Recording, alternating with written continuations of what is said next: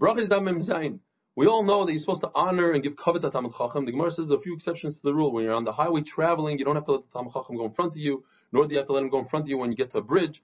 Or if you're in line for my machrayim, you don't have to let the Talmud Chacham go in front of you. The Gemara tells us a story. Ravin's donkey was overtaking Abai's donkey on the way, and Abai's thinking to himself, look at this. He comes from Eretz Yisrael. He's driving like an Israeli. What kind of chutzpah doesn't give me cover? Yet when they got to the shul, Ravin tells Abai here, Mar, go in front of me. Abai tells him, now all of a sudden you're giving me kavod. Says Ravin, I hold like Rabbi Yochanan. You only give honor when you get to a doorway that typically has a mezuzah. Yes, if a doesn't, but typically it would have a mezuzah. Rabbi Yehuda said in the name of Rav that when people are sitting around and eating, you don't eat until the person that cuts the bread eats. Rav Safra screamed out, that's not what he said. He said until the person that cuts the bread tastes. Now, tasting and eating are the same thing. The Gemara teaches us that when you repeat something in the name of your Rebbe, you should say it exactly with the same words that your Rebbe used. The Gemara teaches us proper dinner etiquette. If two people are sitting around the table and eating, and one of them gets up to get a drink, the second person should wait patiently until the first person gets back from his drink. But if you have three people and one gets up to get a drink, the two don't have to wait for the one. The person that cuts the bread, he should start the meal, he should dip into the dips first, unless he wants to honor somebody that's greater than him. Halacha when you cut your chal on Shabbos, do not start cutting until everybody says Amen. Now you don't have to wait for somebody who's saying an exceptionally long Amen, because it's not proper to say an exceptionally long Amen. The Gemara teaches us there's Amen Yisayma, Amen Chatufa, and Amen Ketufa. Amen Yisayma is where somebody says Amen without even hearing the bracha, the source. He says Amen because the people around him are saying Amen. Chatufa is that you don't say a kamatz under the aleph, you say a shva under the aleph. So you don't say amen, you say ime. Ketufa is you don't pronounce the nun at the end of the word, you say amay instead of amen. All these three things can cause a person to lose life. Yet if a person prolongs his amen, says it properly, that will actually give him additional days. Arichas yamim. A person should not say a bracha as if it's a burden he's trying to get over with. He should say the words nicely and slowly. Rav holds that if two people are eating and they, are basically done eating, and a third person comes along and joins them, he cannot join for zimun. Shmuel holds that as long as if dessert would come out, you'd continue eating, that means your meal is still going on, and that third person is mitzvah for zimun. Ravacha says, who's mizamen? The ikir shivasuda, the main person of the meal, meaning the person who's there from the beginning. La'alach paskin, that is the most important person, the most prominent person, even though he came in the middle of the meal, as long as he ate some bread. The Gemara tells us that the list that we had in the Mishnah of different foods that people were eating, that some of them you are mitzvah to zimun, some of them you're not mitzvah to zimun, you can't take the list at face value. For instance, the Mishnah says that if a person eats demai, he could be part of the zimun. Now, demai is assur to eat. How could he be part of the zimun? The Gemara tells us because the mai is a mutar for a ani and a soldier, a Jewish soldier to eat. And every person, even a wealthy person, can be considered a poor person at any given moment as long as he is mafkir all his belongings and will become poor instantaneously. Therefore, it's not the end of the world if a person eats mai and he can be mitzvah. Now it says that if you give meiser to a Levi, you give him 10% of all your fruit, and the Levi took 10% of his 10% and gave it to the Kayan, that fruit and he ate from that, he could be mitzvah. What's the big chiddush? The answer is because the Yisrael never took the step one. He went out of order, he gave the Levi before he took Truma Gdoila, the 2%.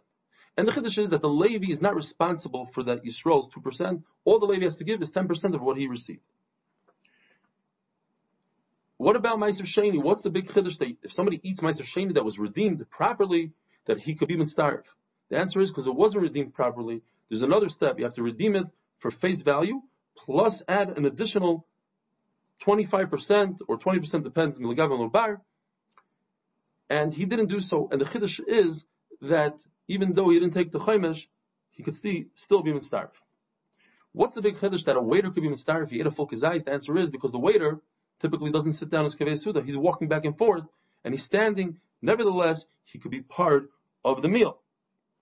Now, why could we be mitzvah a kusi? Why is he any better than Amaretz, which the Gemara says Amaretz is not part of Zimun? The answer is because we're talking about a Kusi that's a Talmud Chacham. Or we're talking about an Amaretz that doesn't take Trumas Maestris, that's why he's not Mitzdarif. But a kusi, since Trumas and are in the Torah, kusim are makbid on all their rises. Not only that, they are more makbid on their rises than Yisraelim. So therefore, I can be them. What's the definition of Amaretz? The Gemara brings a whole bunch of shitas. One of them is that a person who doesn't say Krishma in the morning and the evening, or a person that doesn't wear tefillin, a person that doesn't wear tzitzis, a person that doesn't put up a mezuzah, a person who has children and doesn't teach them Torah. Finally, the Gemara says, the Allah is, even a person who's very learned, if he doesn't serve Tamid Chachamim, he's considered an Amaretz. So he says, but in our days, we are mitzvah these Amaratzim, because otherwise they'll go off and make their own religion. The Gemara tells us an amazing story. Rami Bar Chama did not allow Rabbi Nasr Bar Tachlifa to be part of his zimun. Because he held that Nasr Bar didn't serve Tamid Chachamim, even though he himself was a Tamid Chacham.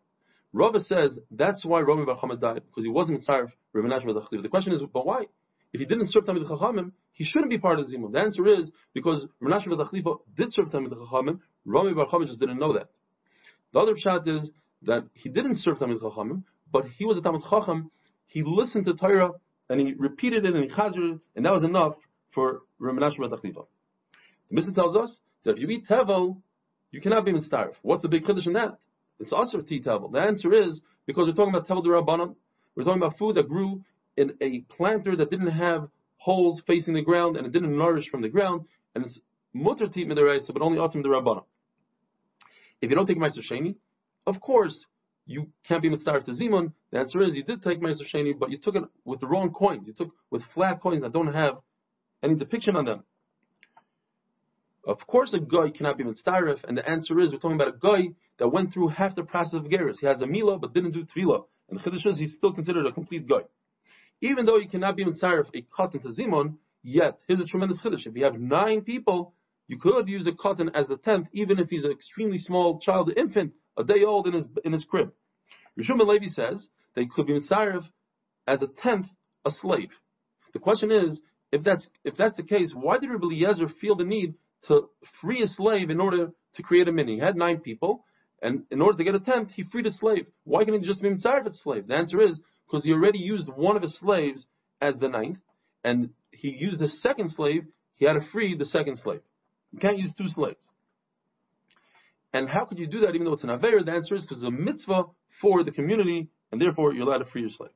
If a person gets up early and comes to shul, he's one of the ten first people in shul, he gets zachar, the same amount of zachar as everybody else gets. Uh, very interesting halacha. If nine people look like they are ten, they are considered a minyan. The machlokes whether they're together or they're spread out. And finally, to them, the Milach Chachamim that are learning together, the halachas that they're learning act as the third, and they create a zimun have a wonderful day.